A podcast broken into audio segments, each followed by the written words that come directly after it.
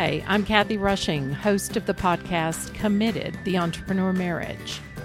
If your middle name is Restless and you identify with words like innovator, dreamer, changemaker, creative, independent, or you are married to an entrepreneur, or heaven help you, you're both entrepreneurs, this podcast is for you.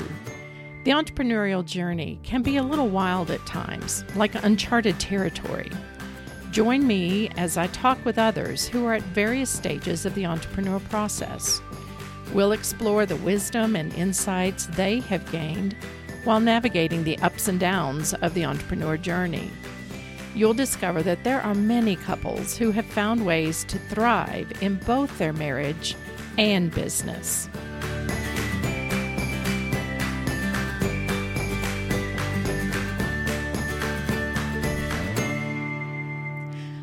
I love meeting entrepreneurs. It's like hearing a good adventure story when I listen to a seasoned entrepreneur tell their story from startup to sale. The episode I did with Bob and Rose Knorr, which was episode two if you want to check it out, was a nail biter, and I already knew the ending. But I especially love hearing the stories of young entrepreneurs that have so much vision and energy and drive. Today's guests are early stage entrepreneurs. I connected with Caitlin through Instagram last year and have loved watching her grow CC's flower truck. Her partner, Nate, turns out, is an entrepreneur also, so we get a double story with this one. Join me now as we unpack their story and listen for the challenges they faced right out of the starting gate of this new business.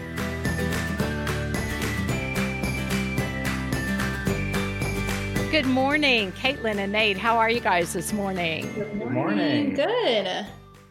Did you guys see the sunrise this morning? I did. Yeah.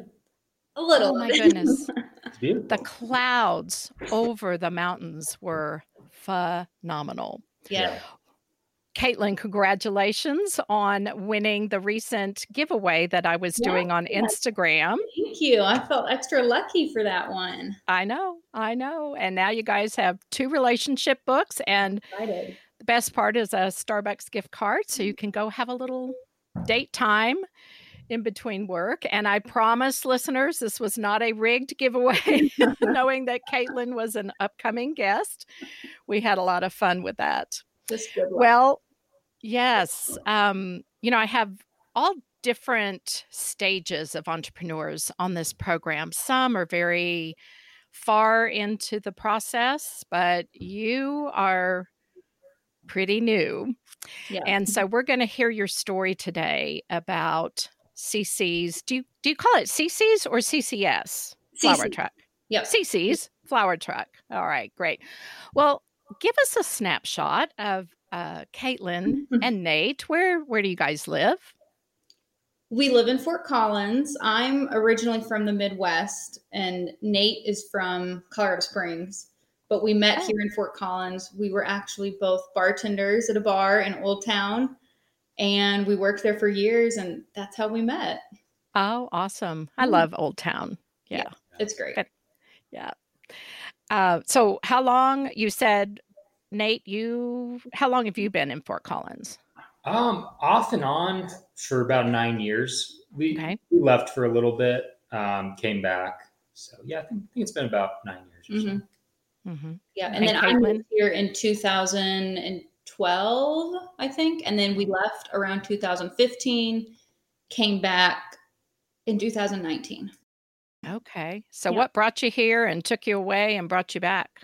Yeah, you can go. Oh, okay. Yeah. So, so for me, it was, uh, it was school. Came up here to go to CSU in, in my early twenties. Um, and I, yeah, I just stuck around for a while, uh, get that bartending job. Um, just, you know, kind of found a community here and, and enjoyed staying. Um, after Caitlin and I met, we moved back to Colorado Springs um, for a for a work opportunity, and then what brought us back here is really just I mean we just liked the place, Mhm. and uh, I, I owned a house here um, as a rental at the time, and my tenant's lease was ending. Uh, it was just easy, just worked out. Yeah, Yeah. Yeah. I, mean, I came when I moved here in 2012. That was just kind of on a whim after I had graduated college. I went to college in Kentucky and I had kind of just moved around. I, I don't know. I just wanted to not plant any roots too soon. And so I'd lived in Florida for a while. And then I had two good friends that had lived out in Fort Collins and they just kept saying like, you should come out here, you know, check it out. And so I never been here, but I loaded up a U-Haul and just moved here kind of sight unseen and yeah. got a bartending job. And yeah, it all kind of fell into place after. And I just fell in love with Fort Collins. Like I, I love it here. And I'm kind of picky. Like I am a warm weather person. I'm a beach person. I did not think that I would be long term living in Colorado, but right. yeah, like nine years. So yeah. I've been dreaming of beaches for a year now. We were going to make a little trip to a beach somewhere last, like during what they call in Colorado mud season, especially mm-hmm. when we were living up in the mountains. Mud season is pretty long and it's hard to get out and hike because it's just muddy. Yep. and then the pandemic happened. So haven't made it to the beach yet, but yeah. So what what do you guys do for work now? Go ahead. Okay. Um, so I, I uh, work at a CPA firm. I'm a tax accountant. Um, I am not going to be doing that for too much longer. Cat just jumped on the table here. Hello, kitty cat. yeah, so I go into the mortgage business. Um, really, I, have been in real estate for uh, I think it's been about nine years now, eight nine years and uh, and really that's what I do um, for the most part. Uh, that, that's that's how I define my professional role. Uh, so real estate, yeah, selling homes, buying investments, or yeah, I mean I, have kind of done all, of the above. Um, re- really, what i am focused on is buying investments, though. Okay. Yeah. Kind of building just yeah, building a portfolio. Uh, you know, I end up uh, buying and selling several houses in a given year. Uh, just you know, kind of kind of just depends on what my my goals are for that specific property. But um, that's you know that's what I want to do. Um, it it's just doesn't happen to be my day job right now. gotcha. Yeah. So, how long have you guys been together? About six years it'll be seven this summer. Okay. So going on seven years. when I contacted Caitlin, because Caitlin, you talk about Nate on your website. Mm-hmm. And I was like, well, how committed are you guys? Because the podcast is committed the entrepreneur marriage and uh, committed, you know, marriage has a wide range of definition currently. And um, and a lot of people are committed, but I said I don't I don't want to scare off your boyfriend. or, no, I don't think we to worry about that. yeah, yeah. So um, she said, no, definitely, you guys are, you know, very much in this together. And so yeah, uh, I said, I'd love for you guys to come on. And you said that you met at a bar. Mm-hmm. And uh, yeah. that was like six years ago, seven years ago, or did you meet? We and... met probably like eight or mm, eight or nine years ago. And, you know, we just were coworkers and friends for about, I don't know, maybe a year and a half, two years. For a while long, until I yeah. think we kind of realized, like, oh, we might like each other, you know, more than just friends. So, okay. So it was kind of a mutual recognition. Sometimes one recognizes much sooner than the other, but I mean, it's probably, I, I, guess it was probably me that recognized it. That's, I first. think, the first time he's ever admitted that, like out loud. to me, he's always like, no, no. But We've, yes, Nate started to pursue me, and then I was like, oh, maybe I like, maybe I do like Nate more than a friend. So, oh, there you go. I'm glad there you go. Well, before we get into your story, um, I have a couple of questions that are just kind of a fun way to get to know a little more about you. So, if your relationship was a team sport, what would it be? Well, we we thought about this. I mean, we we honestly, if we're just being honest about our relationship, we don't work super well together when it mm-hmm. comes to like a getting a task done or um, you know if we were playing hockey or soccer or something i we would probably both be ball hogs or yeah hogs or whatever yeah um, so we came up with bowling um, you know, we, you know, in, in like a, as a team, yeah. like, uh, you know, in a bowling league or something. rooting for each other, uh, but we each trusting have our each role. other to get our, our role done and you know executing it, but not necessarily depending on one another to put a point on the board as an in the assist position. Yeah. We both kind of want to be the the goal maker. Yes. Gotcha. Nate and I, because we we've had to recognize this in our relationship, and we're both only children, which I think that alone just adds to our personalities. We're both very independent people. Like we've just, you know, lived on our own. We've supported ourselves. We've just been independent of, of people in general. And so when you bring both of us together, there's a lot of stubbornness. There can be a lot of butting heads. And yeah, I mean, because there's been times where we're like, why, why aren't we collaborating on this? Why are we instead like butting? It's because we both, like he said, we both want to kind of be, I think, that the main, the shot caller. So when it comes to like a team sport or something, I think we need a team sport like a relay race, you know, where we tag each other in. And I said, I said tag team wrestling. I thought that was perfect. but, um, she didn't want to say that, but I said it anyway. Yeah, we did over Christmas break. This was a big um, accomplishment for our relationship, which I don't know if that's good or bad, but they there's these puzzles. That's it's not a puzzle in the sense that um you put pieces that fit together. They're what's it called? Like a brain. I don't know. It's very. You've probably thing. seen them. It's nine squares. Uh-uh. Each square has the same repetitive picture on it. There's a name for them, but anyway, but you have to put these nine squares to where they each fit, and the the corresponding photo, you know, matches on the opposite side and yada yada. Probably not explaining it well, but it's really, really hard to do. Like there's whole, you know, like web forums about like how to are how to websites dedicated to how to fit these nine pieces together. Yes, it's insane. and It's, so uh, Nate was very, gifted it. very difficult. Yeah, Nate was gifted it for Christmas, so he was just like determined to do it. He's like, "Oh, I can do this," and it'd been days, and he wasn't getting it. I thought So- it was going to take me like an hour. Yeah. And, uh, two days. So we we sat down and we like got a system. We're like, listen, you do this and I'll do this. And we did it. We put it together. That was a big building block in our relationship. We're like, hey, we just worked together really well on that, you know? But you found So- the way that worked for you. And Yeah. I think that's an important thing in relationships is that what works for you may not work for your best friend. Right. But the key is finding what works for you instead of continuing to butt heads, right? Yeah. Yeah. yep. That's really Exactly. interesting that you're both only children. That is that is a challenging place to mm-hmm. meld a relationship. Yeah, So, because you know, I think we both grew up not not having to account for anyone but ourselves ultimately, you know, like the food in the fridge was ours or if we got something it was ours and that's it. And so now in our relationship we have to kind of distinguish like, okay, I guess I got to share this with you and I guess we have to join forces on this. So that's it's been a learning process, but That's really interesting. And that, you know, I think a healthy relationship is one that where we do learn how to give and take with another person, that it isn't all about me. My needs are Right. important and I need to know how to ask for my needs, but Mhm. that give and take is really important. yes. What is the worst job you've ever had? Mine's easy. I knew that. I when I was in high school, I worked um, at a tax accounting office actually. So this will show you how different Nate and I are. well, I mean, in my defense, I hate. That's true. It doesn't but I was just like a secretary, you know, during tax season for them, just pushing paper and answering phone calls. And I wrote myself a note on one of those pink little pads, you know, that you answer, that you write down phone messages on. And I put it like in a keepsake box that I found like years later that said, don't ever work in an office. You hate this.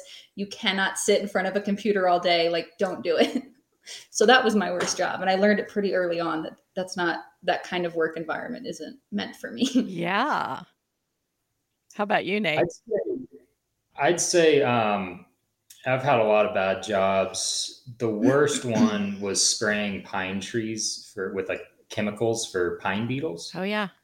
Like this was when pine beetles were just running rampant, and uh, yeah, you would have to take these huge pressurized spray guns and dress in like you know like five layers of clothes and just spray down these pine trees from the top to the bottom Um, and I did this, you know, obviously it was in the mountains and uh, you just come home just drenched in chemicals. I quit after about two weeks, and it was it was mostly because I, I was just like, this cannot be good for your health.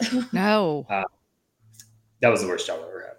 Oh my goodness! I'm glad you were able to move on, but I hate that anybody has to do that job, right? And yeah, yeah, yeah. For people that aren't familiar with the pine bark beetle, it has killed huge swaths of forests from Canada all the way down to Mexico, I think, through the Rocky Mountains, and is part of why we're, I mean, we're having hotter temperatures and drier years, but also there's just a lot of dead trees.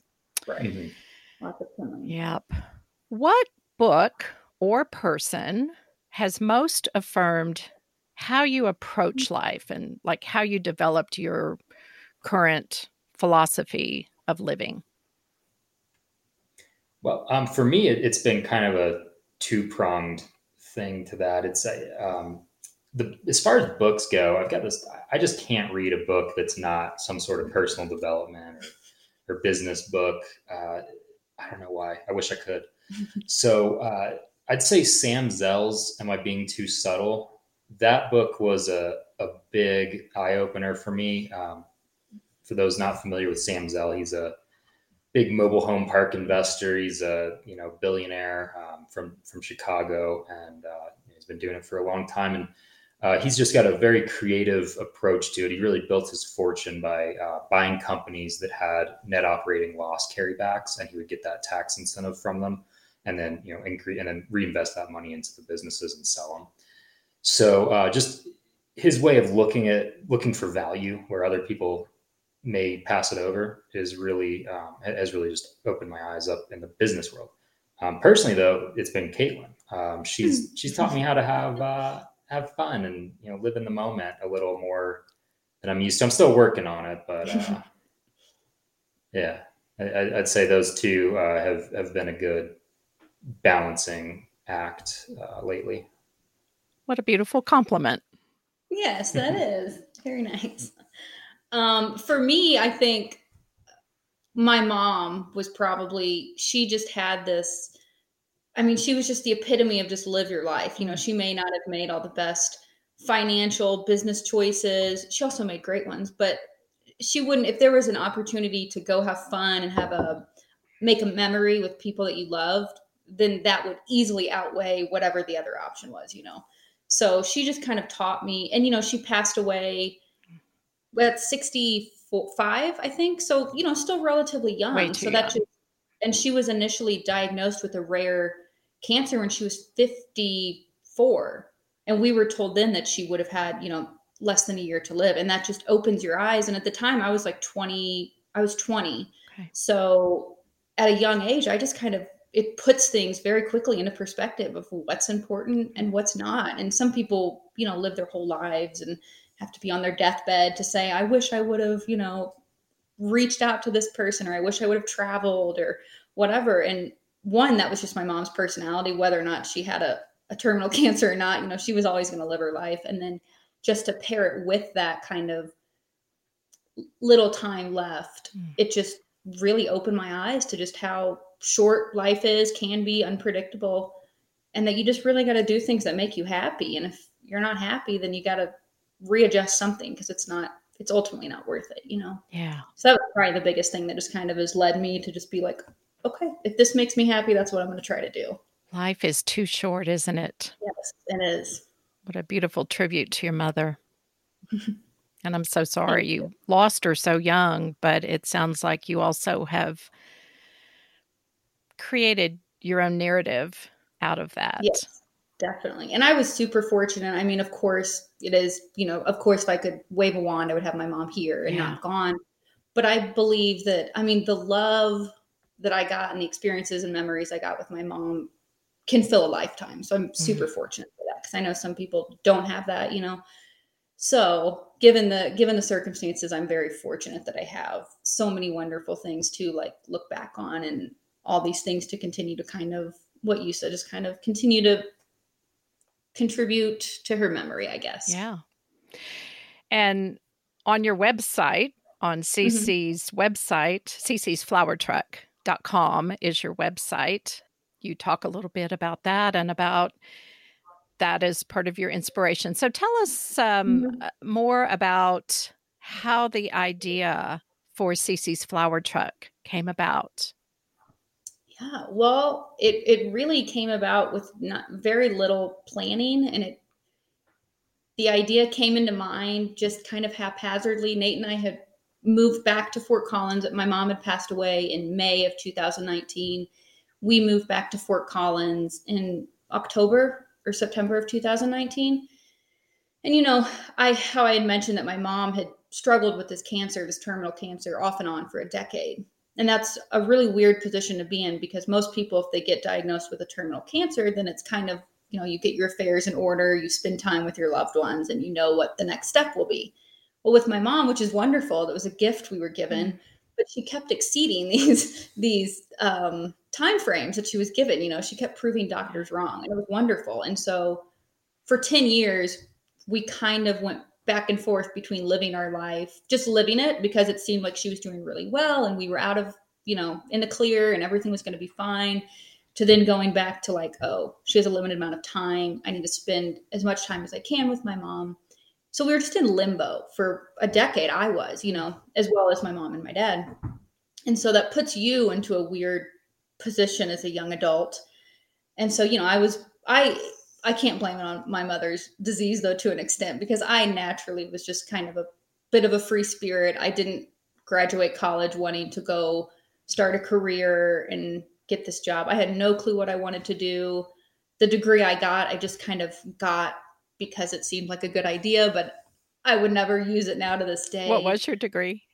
It was in international affairs, okay. political science. So okay. at the time, I really wanted to do aid work, like overseas which would be awesome and I would still love to do that, but I I realize that you kind of ha- have to pick and choose what you do with that and with the current state of the world. Yeah. It didn't seem like a good option and you don't make money doing that often. so yeah. an adult, you know, that wasn't the best choice to go fly across the world for free kind of. So um yeah, I guess I got off track there, but ultimately I came back to Fort Collins in the fall and my resume showed that I was a reliable, a good employee, and could make a great martini. you know, great bartending uh, resume.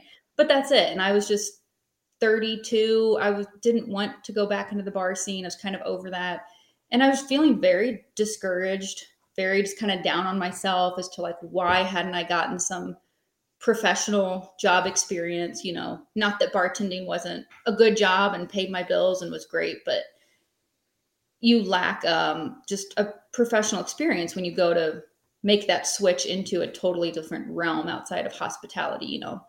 And so I just felt very, yeah, inexperienced, down on myself about it, was really frustrated, was looking for jobs, but they were either jobs I didn't want to do or jobs I didn't qualify for. And so Nate, you know, I was I was really just having a rough week. And Nate was like, Well, what was the I always get it wrong what you said. Um I think I stole this quote. If you can't find a job, make one. Yeah. Mm-hmm. Yeah. He just like very just quickly, well, if you can't find a job, make one. To which I scoffed at. You know, I was almost offended that he like just so nonchalantly was like, oh, just make a job. As if that was so easy to do. It's like when you're flipping a house and if you do the work yourself, you're, you're, you're buying yourself a job. That's what uh, this real estate group I'm, I'm in, they always say, yeah, you're just buying yourself a job. So buy yourself a job. Yeah.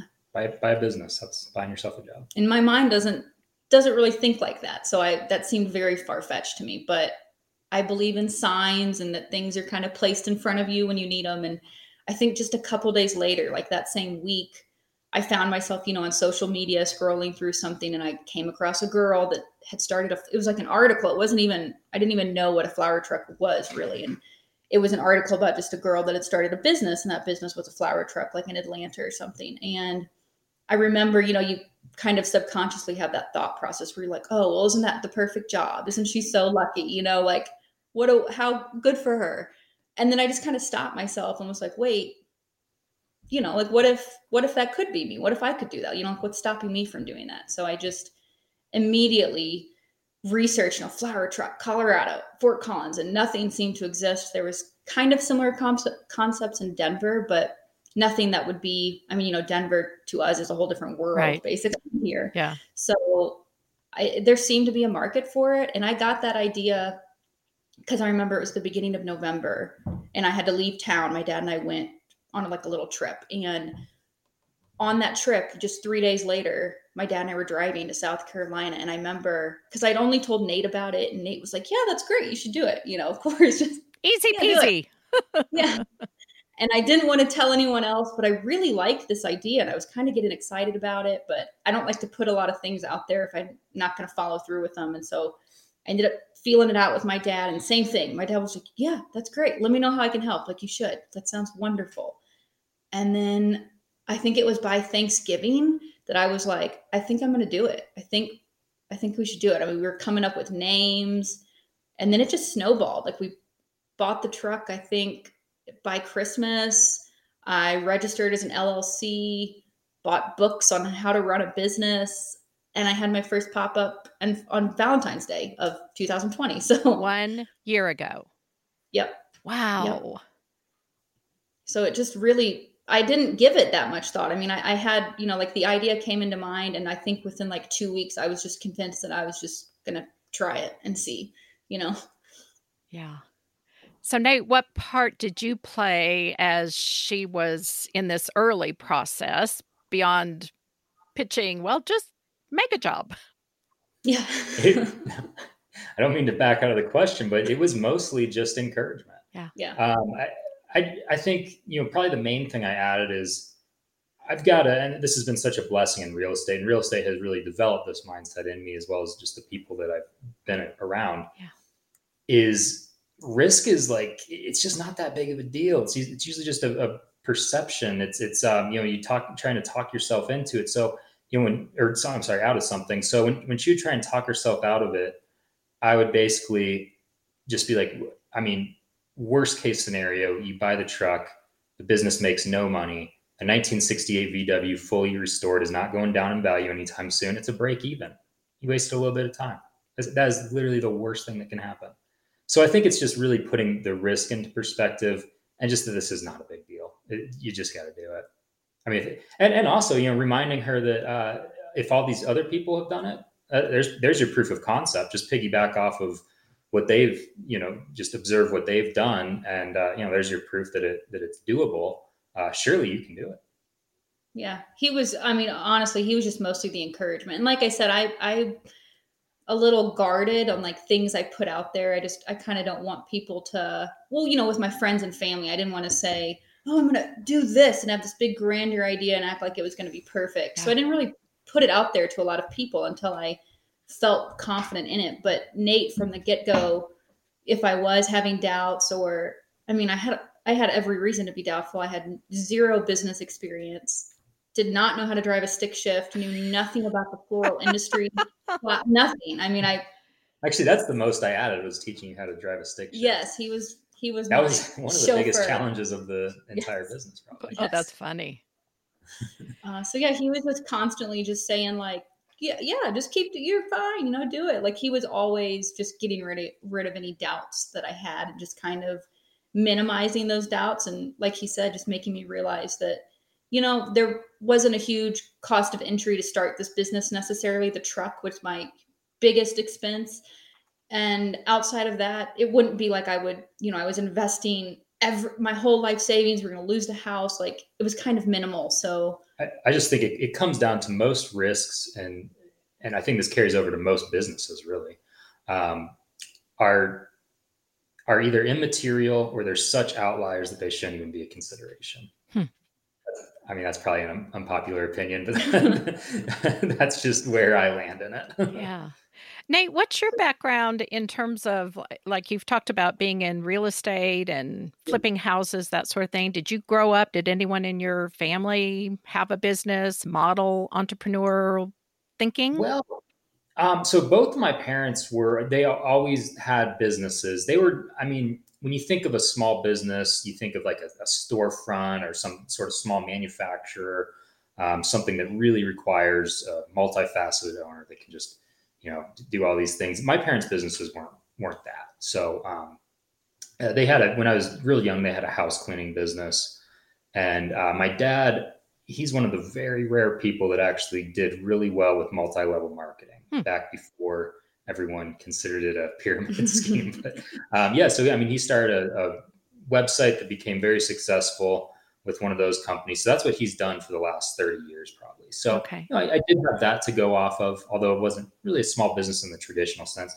And then my mom was a massage therapist who had her own practice. So um, not a whole lot to go off of as far as just like your traditional view of, of what a what a small business owner does and the roles that they play. But um, really, where I mean, I've always had the entrepreneurial spirit. I've never wanted a traditional professional life. It's never appealed to me, um, and I, I, think that comes from observing my parents just not depending on anyone. Mm-hmm. Um, not having to answer to anyone, not having a schedule that, that their job set out. So I think that's where the attitude came from, um, where it really, you know, more or less solidified was when I got my real estate license. Um, and again, that's not a, a, small business in the traditional sense, um, but you are, you know, you're you're depending on your own skills and um, actions to to make an income.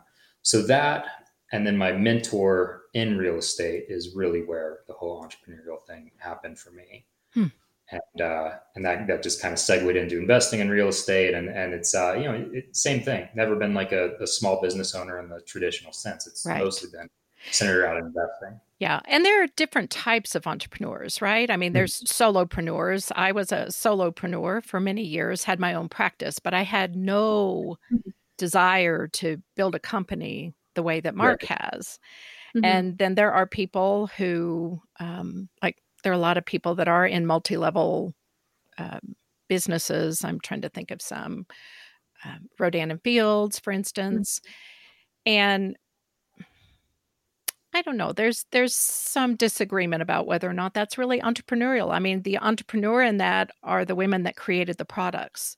Right. Sure. Yeah. The others are salespeople, but mm-hmm. but it is their own business, and if they don't sell it then they don't they don't have a business so it is it does come down to you know you're the one that's driving the sales and the creative mm-hmm. energy so you had some background caitlin what um, was there anyone in your life that had a small business or worked for themselves or? Yeah my parents and you know i actually when i was reading your um, website and how you mentioned you know 40 years ago or 30 years ago when you guys started your first business the word entrepreneur you know you wouldn't have called yourself that. It wasn't as much of a uh, you know like a trigger word now like it is now right. but so i guess my parents were entrepreneurs they would have i don't think ever called themselves that but my mom was a waitress dad was a lawn and landscaper and he decided to branch off and start his own lawn and landscaping business wow. and mom so she quit waitressing and she was kind of you know dad was more of like the workhorse and mom was kind of the the brains the you know the, the accounting side of it the business side of it um, so they just they did that and they started this little bitty lawn and landscaping business that in the area we're from it became one of the you know one of the bigger ones in town and at one point they had anywhere from eight employees and now my dad actually still does that it's that's been his job for the past 30 years well 25 years probably. Um, and he still does that now. It's just him. So he's they've grown it, they've scaled it way back, and yeah. So you know, looking back, I don't think at the time I realized. I just thought my parents mowed grass for a living, and that was that. yeah. But you know, looking back, yeah, they they I guess were entrepreneurs. So I saw that in them, kind of what Nate said, like seeing them make their own schedules, not have to report to anyone. The other side of that coin, though, is you see all the stress. You yep. see the scary times of you know we lived in the midwest so when drought hit or something and there was from mid July to late August no rain and things get kind of scary winters were hard um, so you kind of see the the at the, both sides of it you know the good and the, right. the, stressful sides of it but yeah so I did have that to to kind of I guess influence me a little yeah but it sounds like it wasn't scary enough to scare you away no, no. I mean, which looking back on it, maybe it should have been because my mom would always joke, you know, like I hope because finances were not their thing. My parents were not financially organized. Every mm-hmm. month that it came to doing billing, they essentially just kind of were winging it. Oh, wow. And, you know, and that was like for 25 years. They had a system, but it probably could have been much more organized. And yeah. she even joked about that. She was like, don't, don't get your don't do it like we've done it you know like yeah. figure figure out a better system sure so i do know that you know you got to kind of have some organization and some systems in place to make your life a little easier but yeah and the sooner you can figure out what pieces of the business to have someone else do oh, and yeah. do what you do well then right. the sooner you can grow your business too so there's there's a lot to it Totally. Uh, so currently, is the business? Are you bootstrapping this, or do you have investors? I don't have any investors. No, I mean my dad initially because you know I didn't work for from 2015 when Nate and I left um, Fort Collins. That's when my mom was re-diagnosed with this hmm. cancer, right? That I said that she was, you know, always on and off with. And when she was re-diagnosed in 2015, they again gave her less than a year to live, essentially. And so I pretty much dropped everything. I had two bartending jobs here in town.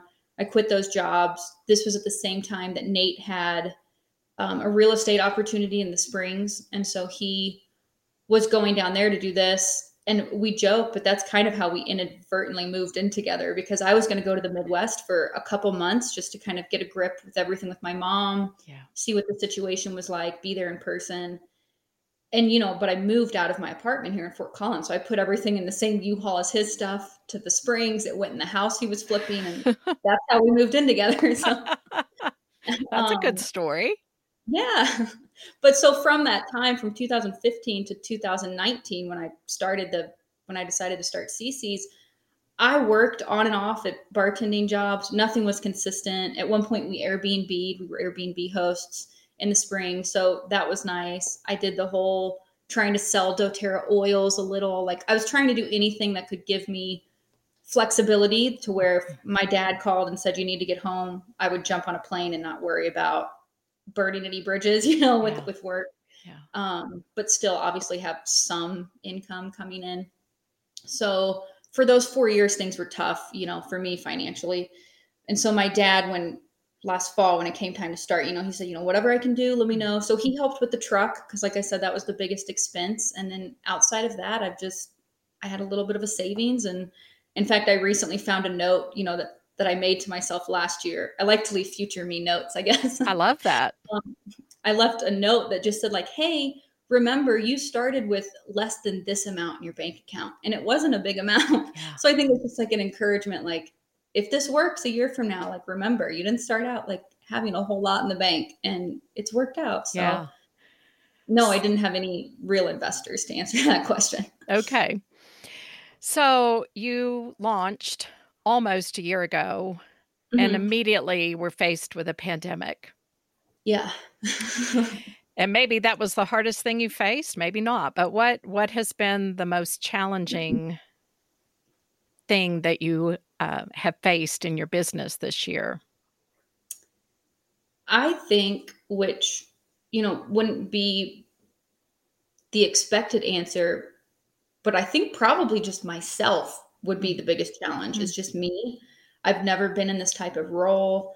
I've never, while I'm the person that always had jobs and always supported myself and worked, you know, I worked two, three jobs at times so the work ethic is there but to be the person that has to be you know the work ethic the organizer the social media person the finance person which finance is so not my realm thankfully i have nate for help with that um, just to wear all these hats that's been really just hard for me to adapt to when you do feel discouraged when there's days where i'm like who allowed me to run a business you know like this isn't gonna work but then you know, I get over it and the next week I feel great. I'm like, this is great. I'm killing it. You know, there's that that graph that shows you like the the life of an entrepreneur where it shows you the peaks and it's like one day you feel like you're doing great and then the next you're like this is going to fail i'm never going to make it and yeah. i mean i constantly feel that where i'm doing great and then the next week i'm have all these doubts but continues to move forward so i'm thankful for that so ironically it wasn't necessarily the pandemic because i think in a weird way the pandemic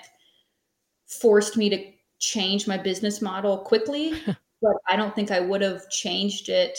You know, I don't I didn't think that I would be doing flower deliveries. To me when I had this business idea, delivering flowers, A because I wasn't a florist, that seemed not probable. That seemed like well, I'm not, you know, there's other florists in town that deliver flowers. I'm going to have a flower truck. but it made me realize that delivering flowers is great. You need that for, I think, any floral business. It's just a good bread and butter every week. It's steady, relatively steady. Um, so actually, COVID kind of forced me to adapt into that. You know, I, I remember thinking because I had a bunch of flowers for like a pop up I was going to do. So I had a garage full of flowers, and I was like, well, and I just posted on my Facebook or Instagram. I was like, who needs flowers this week? And you know, silly me, I was like, just going to give people flowers, and then people started just saying like, oh, can you take some to my grandma? And like, what about nursing homes? And then that this whole thing kind of exploded, and I think that's how I kind of yep. crossed paths with you, Kathy, is yep. because then I just had people just donating all this money for me to put together bouquets to take to the nursing homes and then just haphazardly next thing i know i was just doing full-blown flower delivery. So um, i was thankful for that. And then obviously when things kind of settled down a little over the summer i could actually start doing pop-ups with the truck again. Um, but i definitely i realized how important the deliveries were. So i didn't take that away. I just kept that into my business model. And now that's a main part of the business is doing mm-hmm. weekly deliveries. So yeah COVID, I mean, was hard, but it definitely it forced me to pivot. And looking in hindsight, I'm glad that I made those pivots because I don't know if I would have done them as quickly otherwise. Yeah. How how have you guys encouraged or supported each other in the midst of those, like you said, Caitlin, that up and down that mm-hmm. is it is the life of the entrepreneur that is not often talked about that is part of the purpose of this podcast is to talk about the whole of the entrepreneur experience not just the the highlight reel and the Inc. 5000 look we made it it's like right. there's a lot that went into it before then and a yeah. couple of things i've heard about you just to affirm your incredible strength as an individual is number one, the ability to go into something you had no training for. You weren't a florist, but you figured it out. And uh, two, that you were able to pivot so quickly. And yes, that is how we connected. I, I'm on Instagram. That's really the only social media that I can stomach at this point. Yeah. And I think Fort Collins, there was a hashtag or something. And so you came up and I was like, oh, she's delivering flowers. And, you know, that's our business is assisted living. And my mom had Alzheimer's and mm-hmm. uh, the community that we cared for her in was right next to a wedding venue.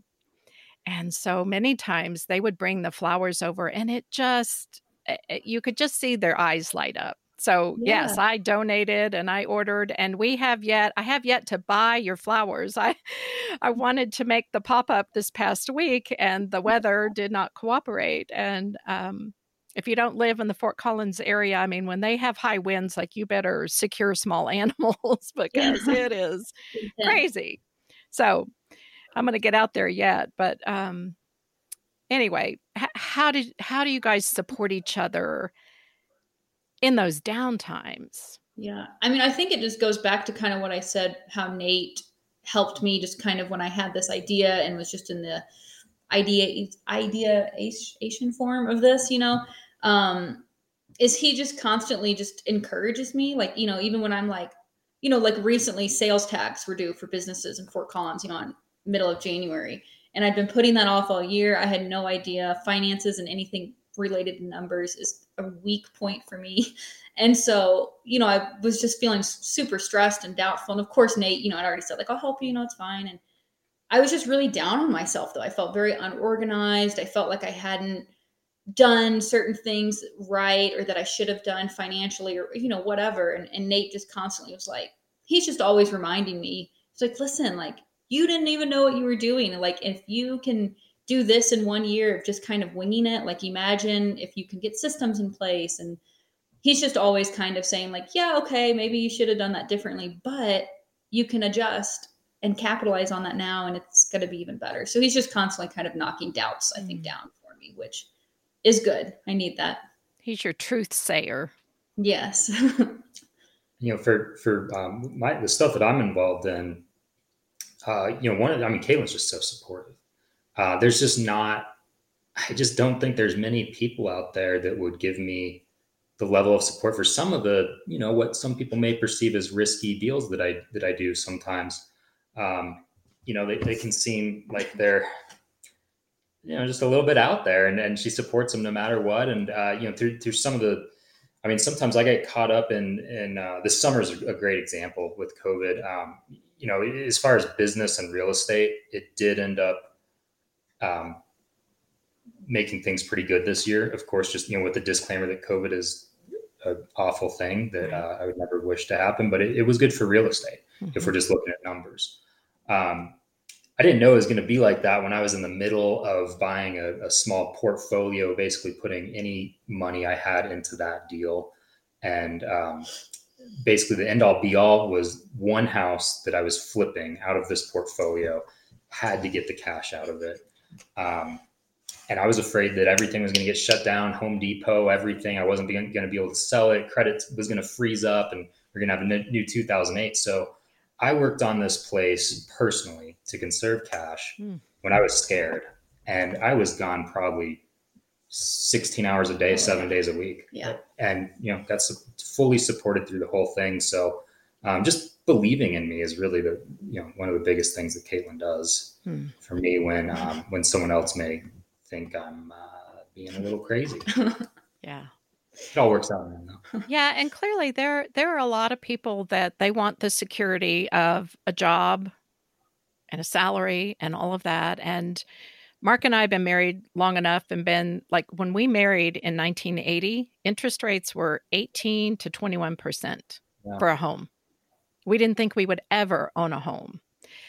And now look at it, you know, it's way mm-hmm. down in 2 or 3% or something. So the advantage to living a few decades is like we saw 2008 and the impact it had in many ways. But it also, what is interesting is that several of the people that I have interviewed for this podcast, guess when they launched their business? 2007, 2008. Again, they just they had to pivot. They had to make some adjustments, but they they didn't miss an opportunity because mm-hmm. of something external. Right. Yeah, there, there's always a way to to do well in any market. I, I believe. Um, it's just I always say that it's just all about moving forward. Um, one step, one day at a time. The, the, strategy. Yeah. There's always a, a, a appropriate strategy for any situation. Right. Right. What What have you guys learned about yourself and about your relationship in the past year of starting this business and Nate you taking some risk with this portfolio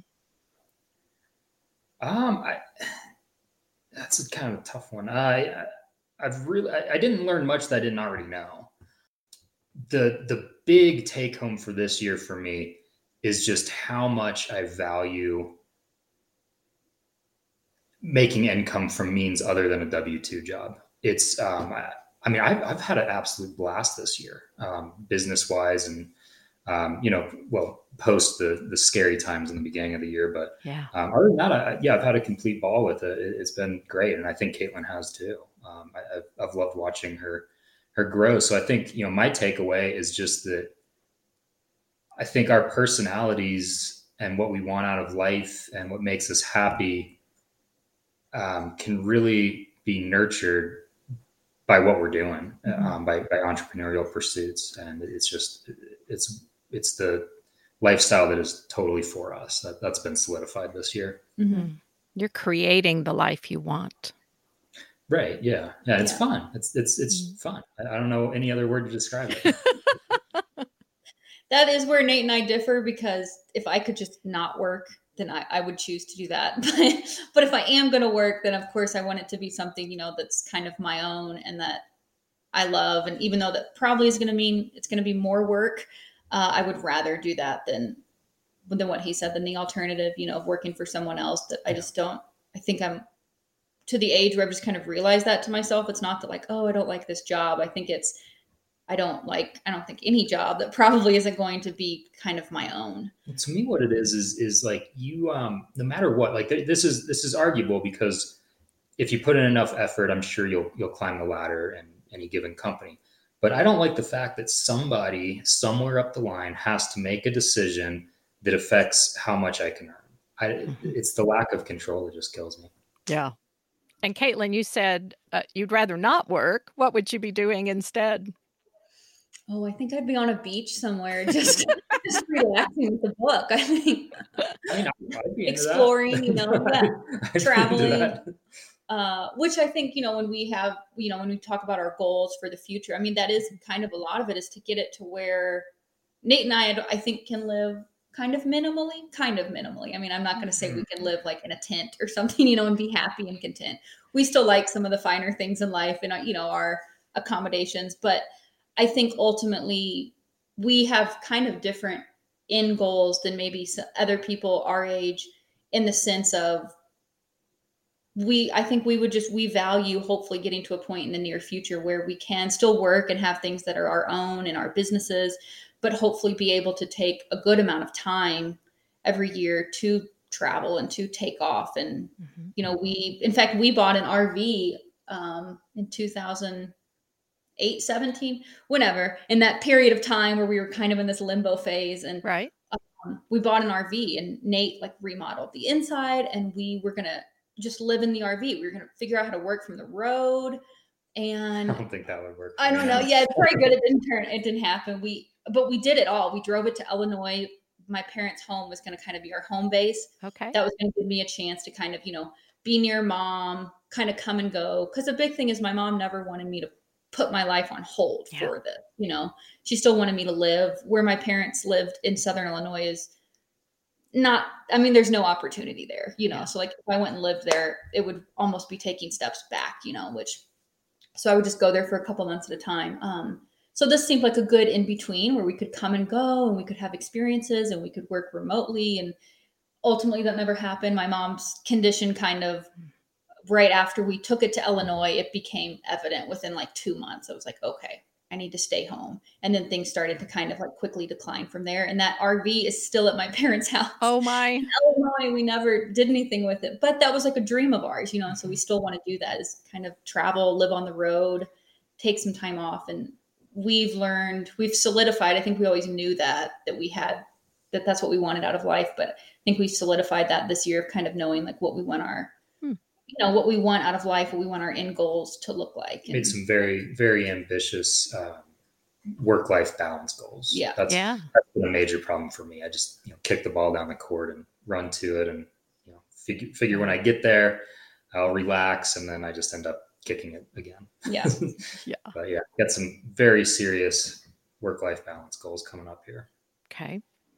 And as far as the business, um, would you say, well, proof of concept had been there, like you said, with some other examples that you had found. Mm-hmm. Uh, would you say that you've proven the concept yet, or are you still maybe trying to prove is this sustainable? So yeah i think I, I, think i'm more now to to scaling. I, I know that there's a demand for this and you know i think that i have a great position because there isn't a business like this in a at least a 30 mile radius you know maybe i think denver is the next closest like flower truck and even then they're still different than than what i'm doing. Um, so i think that the market's there i think the demand is there people seem to love it right now just the most overwhelming thing is you know every morning i open emails and inboxes and you know people are asking questions for things that i haven't even i you know I ha- i'm like they you know want to know if i do this and if i can provide this with the truck and do this wedding and I, I don't know. And everything that i've done with this business is funny because i've only done it because i've either been forced to pivot or because someone has asked me and i haven't said no because i want to keep saying yes to as many things as possible. But, you know, like last year I designed flowers for weddings and I'm not a florist, you know. I mean, I guess I, I, should start referring to myself one as now, but it still feels a little weird. Yeah. But I wouldn't have, you know, someone asked, Do you do weddings? And I'm very honest with them and say, I don't know, you know, like it depends what you're looking for. And, you know, and they end up going with me and it turned out beautifully and it was fine. But that's kind of been the a lot of the business is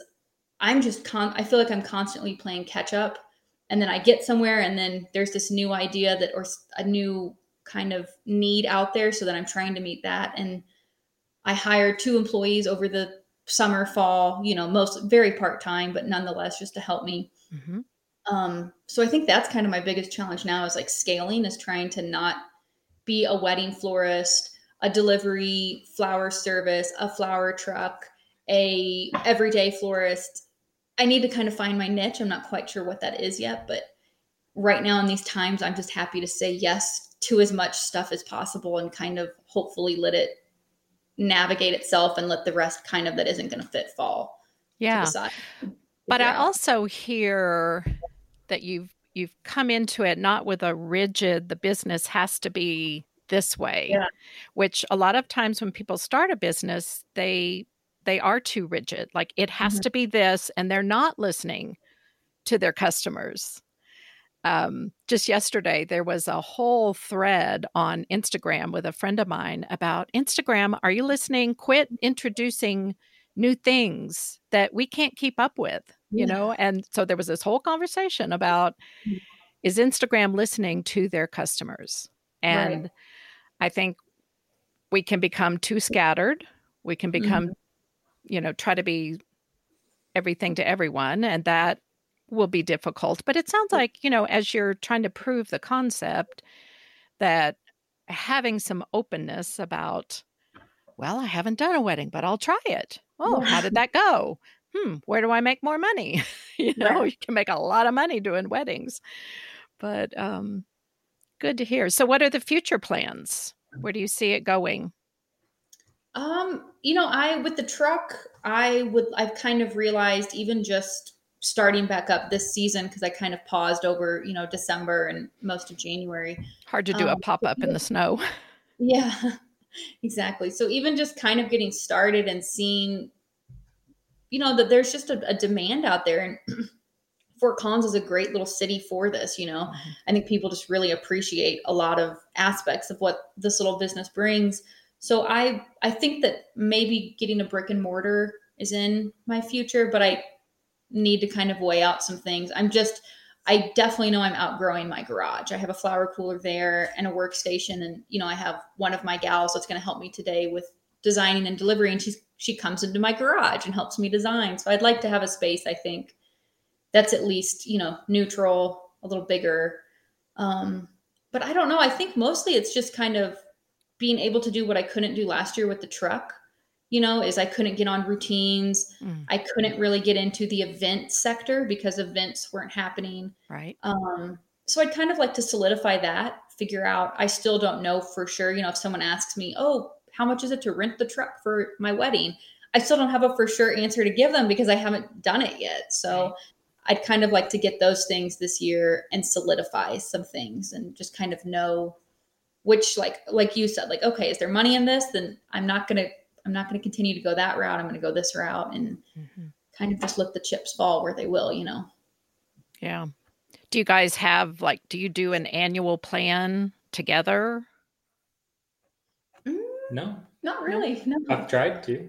Yeah, Nate's more Nate's more of the planner if this isn't evident. Nate's the planner. Nate's, you know, likes timelines. I if you told me unless it's a vacation, unless you're like, "Hey, we're going on vacation in August." outside of that, I'm not I don't like to know what's going to happen in August. And I think that's a lot of because the last decade of my life I've been I've realized that you can plan until you're blue in the face yeah. and ultimately you don't know which way life will take you. And so mm-hmm. I just don't like to put my energy into planning too far in advance because I I don't know if that will happen or not. You know, you know as, as, frustrating as this has been, this dynamic, it's it is overall a good thing, which I realize now. because I mean, I'm I'm very forward looking. I am constantly planning. I'm constantly thinking about how I can you know restructure my debt and sell this and buy that and refinance this and whatever um, it, it's exhausting. It's exhausting, and you know a lot of the times it doesn't even work out that way.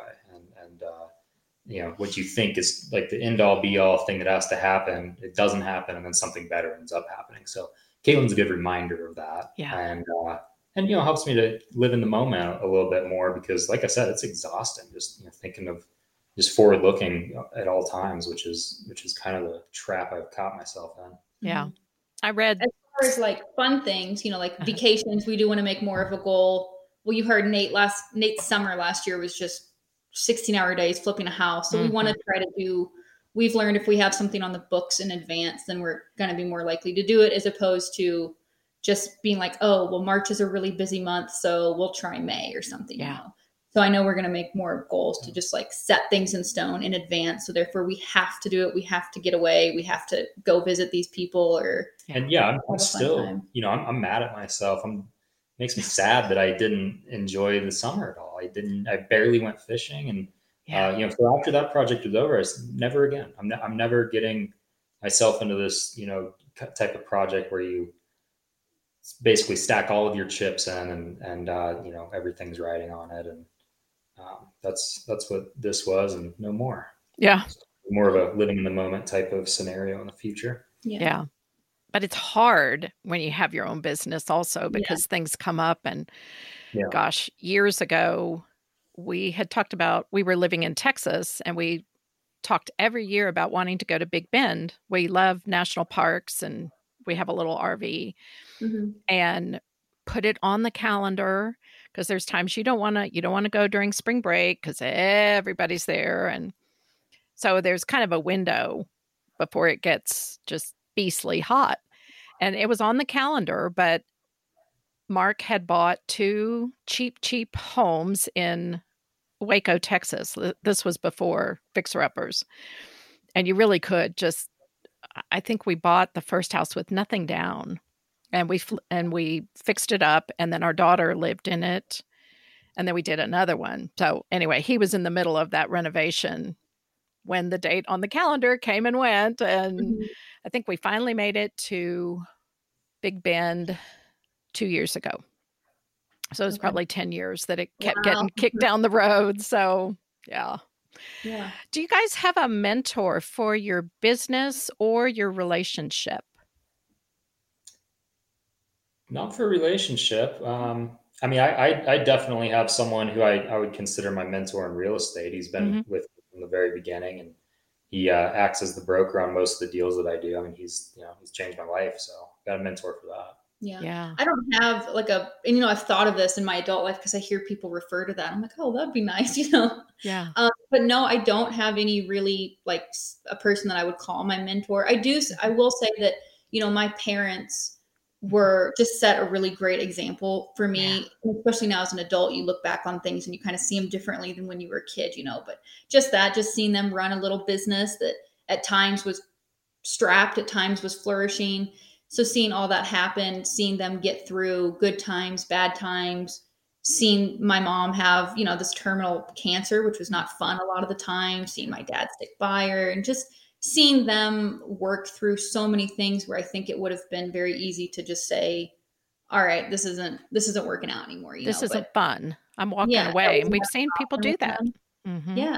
And I think Nate and I know that's come through with our relationship, for me at least, because we've been through a lot as not even a married couple yet. You know, I mean, we've my my mom's, you know, illness and then death, that alone was just a huge thing to take Very on. It's just you know, I remember when Nate and I, I think had been dating maybe two years when my mom was re-diagnosed. And I told him, I was like, listen, this isn't going to be good. You know, like I know what the end goal is going to be. This is not going to be an easy time for me. If you need out, you know, if you don't think that this is a long-term thing, no hard feelings. I get it. You know, I was kind of just saying like, if you don't want to sign on to this, I understand, you know, and he like didn't even hesitate. He's like, of course not. And he, there's been a lot of unfun situations, you know, like I said, I've been gone for months at a time where I've just been in Illinois. He's come to Illinois and stayed there, you know, and my mm-hmm. parents, I also saw this on your website, Kathy, that you guys um, were in your parents' like small little one level home or something. And we did that, you know, my parents' two bedroom farmhouse. We all yeah. lived there together for months. And yeah, there was just a lot of challenging times, times where I wasn't working. I feel like I wasn't being necessarily like the best version of me. I wasn't able to contribute a lot but he's just kind of stuck by it. So there's been a lot of times where I think it would have been very easy for us both to just to kind of say like, okay, you know, like we're young, this isn't really fun anymore. Let's let's check out. But I think my parents instilled that in me that you, if it's something worth it, you know, if you have that foundation there, like you don't, n- nothing's going to be easy, nothing's going to be perfect. You really have to just like ride things out and have the faith, mm-hmm. you know, mm-hmm. that it will work out. The commitment. So, Yeah, exactly. Yeah. And yep. having weathered some of those things together is incredibly bonding. You guys have probably, because of the hard things you've been through, have found a depth in your relationship that some couples never find. Mm-hmm. So I honor that in your relationship. As far as mentors go, like living here in Fort Collins, one of the reasons that we wanted to be in a city again is the access to CSU. And Mark is in conversation with the business school at CSU, has all kinds of resources, and he's signing up to keep office hours and oh, be available great. to because he absolutely loves people like you, people okay. that are entrepreneurial eager to learn, open to learn. But I have found over the years, we wish that we had had some mentors earlier mm-hmm. on. And again, part of the motivation for this podcast is to let people know that you're not alone in this journey. Mm-hmm. And goodness, because we we just hit some times that uh, tried our marriage, they tried the business, but we literally did not know anyone else doing it. And we thought we were a little crazy. Mm-hmm. Something was wrong with us because, you know, in our early days, like you said, you read on my website, you know, we didn't, we didn't even have, we didn't know the term entrepreneur. Yeah. But found out there wasn't anything wrong with Mark. He was just wired differently. And now he's very passionate about being that person that we're a little farther down the road, not perfect, don't have all the answers, but I would just encourage you guys to to seek out a mentor for both your mm-hmm. relationship and and your business. Just somebody right. that'll sit and have coffee with you and be a friend, right. ask questions, be willing to share their story because it's not a, a one way thing. Right. So, well, I wish you guys all the best. And I hope we can check back in maybe a year or two and just see all the things that you've grown and how you've grown. And uh, so, thank you guys for coming on. It has been just a joy to hear your story and get to know you. Yeah, thank you. Well, thank you for having us. And I've just enjoyed getting to know you, even though it's just mostly been through Instagram, you know, but but I've enjoyed it. So thank you. Yeah, it's been real fun good. We're going to meet in person real soon. Yes, look forward to it. All right.